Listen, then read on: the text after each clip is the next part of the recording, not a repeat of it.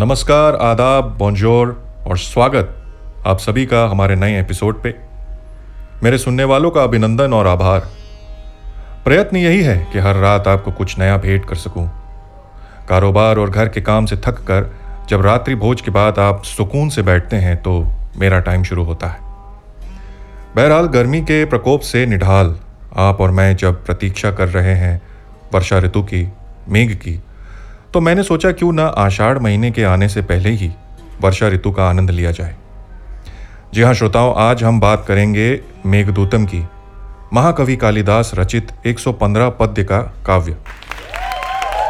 मुझसे कहा गया कि मेरे ब्लॉग्स में शेक्सपियर ज़्यादा है, भारतीय साहित्य का कोई भी नहीं। तो क्या मुझे भारतीय साहित्यकार और कवि पसंद नहीं? बिल्कुल पसंद है। इसीलिए तो आज महाकवि कालिदास की मेघदूतम की चर्चा करेंगे इस शो पर। मेरे ख्याल से मेघदूतम के विषय में सबको इतना ही पता होगा कि वो कालिदास द्वारा रचित हैं, इसके अलावा किसी को कुछ ज्ञात है? मैं बताता हूँ ना, why fear when I am here. Headphones लगा लो, वॉल्यूम बढ़ा लो और अपने जीवन में से पंद्रह मिनट मुझे दे दो। चलो जी, शुरू करते हैं व्याख्या भारत के सबसे प्रसिद्ध काव्य की, Meghadutam by the Indian Shakespeare, महाकवि कालिदास। मेघदूतम खंड काव्य है, मतलब इसके दो खंड हैं, पूर्व मेघ और उत्तर मेघ। इसका विश्लेषण बाद में करेंगे। मोस्टली मेघदूतम ऑटोबायोग्राफिकल है, मतलब कालिदास ने अपनी व्यथा को दर्शाया है। बताता हूँ, सब बताता हूँ, पेशेंस रखोगे तो आज कालिदास से आपका परिचय हो जाएगा, जो शायद स्कूल टाइम से पेंडिंग है। ऑब्वियसली मैं एक सौ पंद्रह पद्य तो सुनाऊंगा नहीं, इतना टाइम और पेशेंस तो पॉडकास्ट में पॉसिबल नहीं। वेब सीरीज़ में ज़रूर पॉसिबल है, मगर कौन पैसा डालेगा इस कॉन्सेप्ट पे? आजकल तो सिर्फ क्राइम थ्रिलर ही चलता है। खैर, ये एक प्रयास है आप सबको मेघदूतम से परिचित कराने का।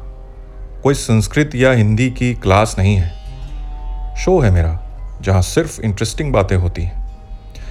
तो मेघदूतम का अर्थ है मेघ रूपी दूत, यानी क्लाउड मैसेंजर। आई क्लाउड नहीं भाई, समझाता हूँ। तो पहले मेघदूतम का बैकग्राउंड समझते हैं, ठीक है? यक्षराज यानी कुबेर के यहाँ एक यक्ष ड्यूटी करता था। यक्ष एक तरह के देव होते हैं, उनकी एक अलग प्रजाति होती है, देव प्रजाति, जो मोस्टली हिमालय हिमालय में पाई जाती है, मतलब पाई जाती थी। कुबेर को तो आप जानते ही थे, जानते ही हैं, मेरा मतलब अपने ज़माने का इलॉन मस्क या जेफ बेजोस या बिल गेट्स, जो भी उपयुक्त लगे आपको। तो कुबेर के यहाँ एक दक्ष ड्यूटी करता था, और साहब उसकी ड्यूटी भी कुछ अजीब सी थी। उसे ब्रह्मकाल में उठकर सौ कमल के फूल कुबेर को लाकर देने होते थे, फ्रेश बिल्कुल। ब्रह्मकाल मतलब सुबह के करीब चार बजे। अब प्रॉब्लम ये थी कि ये जो यक्ष था, इसकी नई नई शादी हुई थी, तो ऐसे में रोमांस वगैरह निपटा कर कहाँ आँख खुलती है चार बजे। तो रात ही को सौ कमल निकाल कर रख लेता और सुबह कुबेर को देने जाता। अब नाटक कमल के फूल के भी कम नहीं। कहा जाता है कि कमल का फूल रात को बंद हो जाता है, मतलब उसकी पंखुड़ियाँ बंद हो जाती हैं रात को और सुबह खुल जाती हैं। अब यार, सबको थोड़ी प्राइवेसी चाहिए होती है रात को, है ना? तो कमल का फूल भी क्यों पीछे रहे? तो एक रात होता क्या है कि एक मधुमक्खी फंस जाती है किसी कमल के फूल में, क्योंकि भाई पंखड़ियां बंद हो जाती हैं रात को। तो रात भर वो मधुमक्खी वहीं फंसी रहती है। अब किस्मत इस यक्ष की भी खराब कि उन सौ कमल के फूलों में वो ये भी उठा लाता है, उसे क्या मालूम, बुरा वक्त बता के थोड़ी ना आता है। अगली सुबह जब वो अलार्म लगा कर उठता है सुबह चार बजे, आई नो अलार्म कहाँ था उस वक्त, बट लॉजिक में ना जाओ, भावनाओं को समझो। तो सुबह जब वो सौ कमल के फूल कुबेर को प्रेजेंट करता है तो उसमें से वो मधुमक्खी निकल कर काट लेती है कुबेर को। अब बेटा बॉस को उंगली करोगे तो मरोगे। बस फिर क्या था, कुबेर ने उसका ट्रांसफ़र करवा दिया एक साल के लिए कि बेटा जाओ और एक साल तक रामगिरी आश्रम में अकेले सड़ो, ये जो शादी का भूत चढ़ा है ये सब उतर जाएगा। तो साहब ये है बैकग्राउंड मेघदूतम। रामगिरी आश्रम में चार महीने गुजर चुके हैं।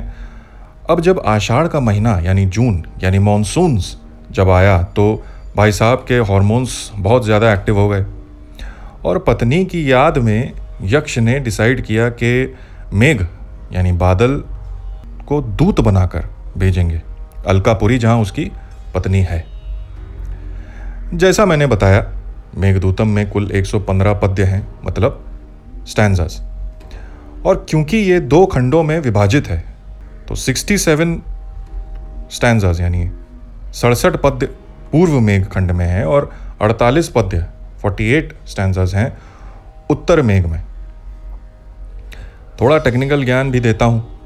पूरा काव्य मंदक्रांता छंद में लिखा गया है। छंद संस्कृत में लय को बताने के लिए प्रयोग किया जाता है।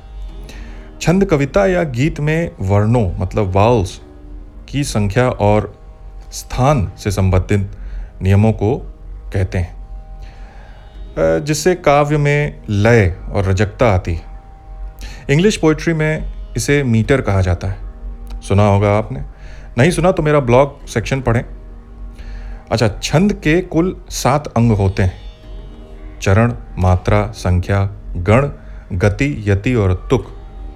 सरल उदाहरण देता हूँ। दोहा एक प्रकार का छंद है, कबीर के दोहे सुने होंगे। बुरा जो देखन मैं चला, बुरा न मिलिया कोय, जो मन खोजे आपने, मुझसे बुरा न कोय।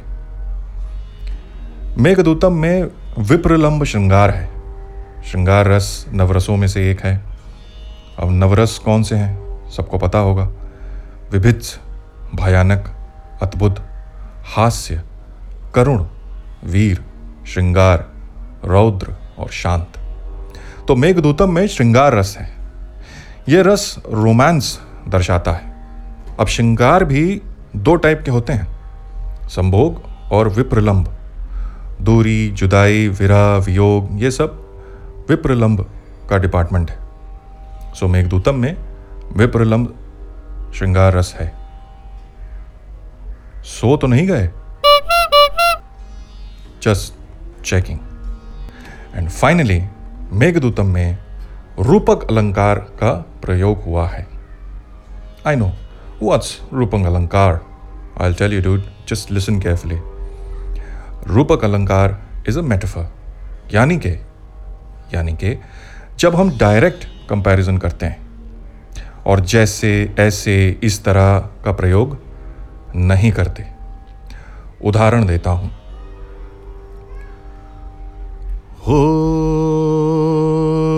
एक लड़की को देखा तो ऐसा लगा जैसे खिलता गुलाब, जैसे शायर का ख्वाब, जैसे उजली किरण, जैसे चांदनी रात, जैसे मंदिर में हो एक जलता दिया।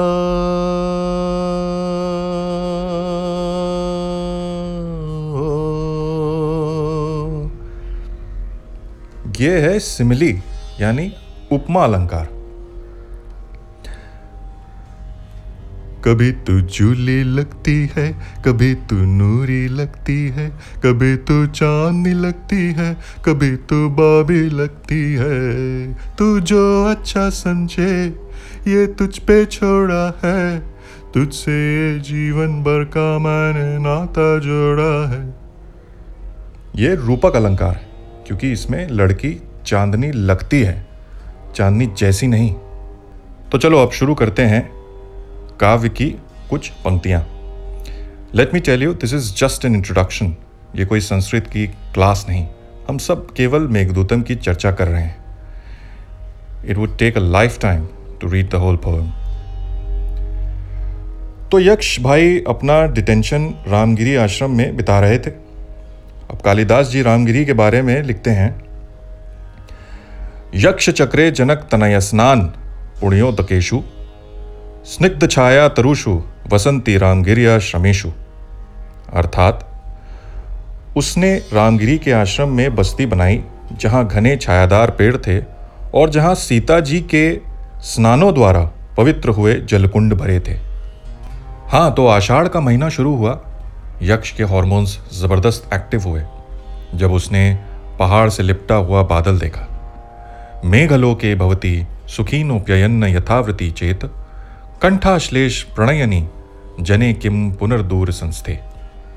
अर्थात बादल को यूं पर्वत से लिपटा हुआ देखकर वो ड्यूड भी रोमांटिक हो जाएगा जो अपनी बीवी या गर्लफ्रेंड के पास है, तो फिर जो दूर है उसका तो फिर पूछो ही मत। तब यक्ष ने डिसाइड किया कि बादल यानी मेघ को अप्रोच करेगा तो deliver his message to his wife, यानी मेघ को दूत बना के भेजेगा अपनी पत्नी के पास अपना लव लेटर लेके, और इसीलिए काव्य का नाम पड़ा मेघदूतम। प्रत्यासन्ने नभसी दयति जीविता लंबनार्थी जीमुतेन स्वकुशलमयी हर्यार्यशन्न प्रवित्तम। मगर बादल भी आलसी होते हैं, अपना कोर जॉब तो ठीक से करते नहीं बारिश करने का, आउट ऑफ सिलेबस जाके संदेश वगैरह कहाँ पहुँचाएंगे। यक्ष को पता था प्रोटोकॉल फॉलो करना पड़ेगा, तो उसने वही किया। स प्रत्यग्रे कुटुज कुसुमे कल्पिताधार्य तस्मे प्रीत प्रीति प्रमुख वचनम स्वागतम व्याजहार। अर्थात फ्रेश खिले हुए कुटुज के फूलों से अंजलि देकर उसने स्वीट टॉक्स यानी मीठी मीठी बातों से बादल का स्वागत किया। हमारे लिए तो बादल केवल आसमान पे लगा शावर है जिसमें साल में एक बार पानी आता है, वरना मोस्टली म्यूनसिपलिटी के नलों की तरह सिर्फ आवाज़ आती है पानी की।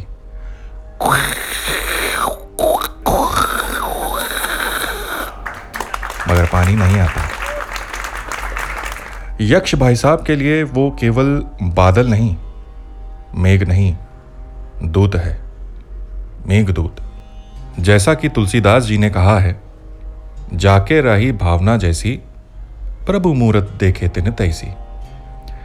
यक्ष बादल को मस्का लगाते हुए कहता है, जातम वंशे भुवन विदिते पुष्करावर्त का नाम जानामि त्वाम प्रकृति पुरुषम कामरूपम मगोन।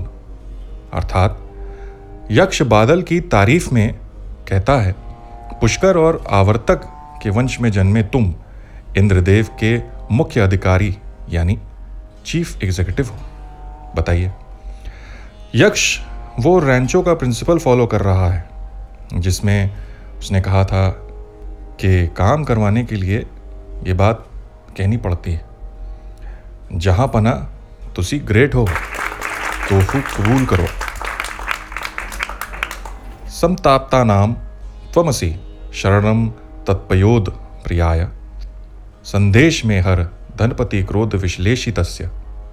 अर्थात हे मेघ, जो पीड़ित हैं, दुखी हैं, ट्रबल्ड हैं, तुम उनके रक्षक हो, इसलिए कुबेर के एंगर से अपनी पत्नी के लिए तड़पते हुए इस यक्ष की रक्षा करो और उसका संदेश उसकी प्रेयसी तक पहुंचाओ।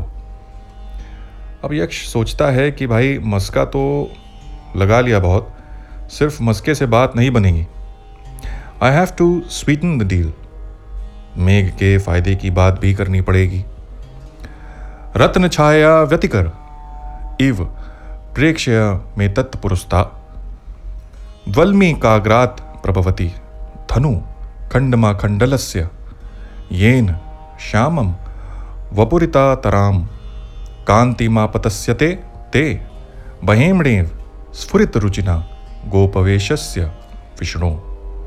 अर्थात छमछम करते रत्नों के झिलमिल ज्योति सा जो सामने दिखता है वो इंद्र का धनुष बम्बी की चोटी से निकल रहा है, उससे तुम्हारा सांवला शरीर और भी अधिक खिल उठेगा जैसे झलकती हुई मोर शिखा से गोपाल श्री कृष्ण का शरीर सज गया था।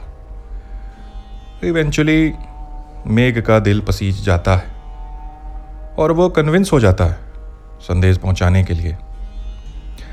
तब यक्ष उसे पूरा मार्ग बताता है रामगिरी से अलकापुरी तक, और यही है पूर्व मेघ की कथा। तो मार्ग बताते हुए यक्ष कहते हैं, रामगिरी पर्वत से तुम शुरू करोगे और पहुंचोगे अम्रकूट पर्वत तक।